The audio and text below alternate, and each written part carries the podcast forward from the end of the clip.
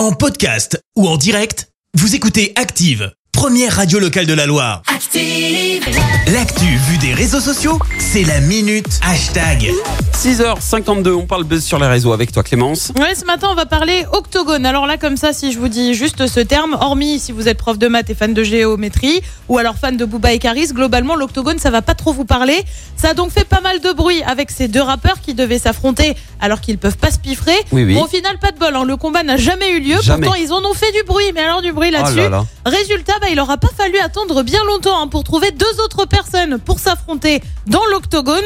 Ah. Les hostilités ont été lancées sur Twitter, bien évidemment, et c'est signé Elon Musk. J'espère que tu es prêt. Pardon Lundi, il a écrit vouloir retrouver Vladimir Poutine dans Bah un combat d'homme à homme. Bah oui. Il ajoute l'enjeu et l'Ukraine. Alors Elon, comment te dire? Si derrière on voit bien hein, l'intention louable de vouloir faire en sorte que les tensions s'apaisent en Ukraine, provoquer Vladimir Poutine, on n'est pas persuadé que ce soit la meilleure quoi. des solutions globalement. Le truc, c'est qu'Elon Musk aussi, c'est un, sa- un sacré caractère. Globalement, le mec a un ego assez surdimensionné. Ouais mais... Face à la non-réponse, il a quoi? Il a refait un tweet.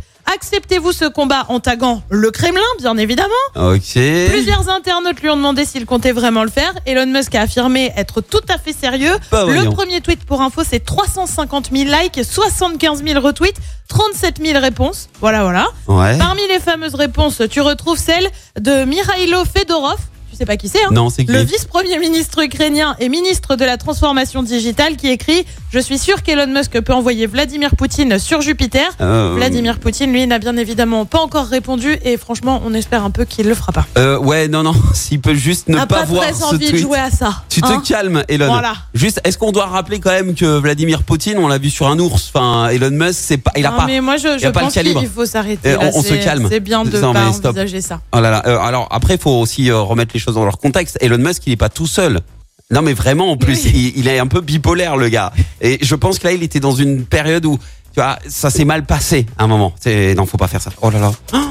Merci, vous avez écouté Active Radio, la première radio locale de la Loire. Active.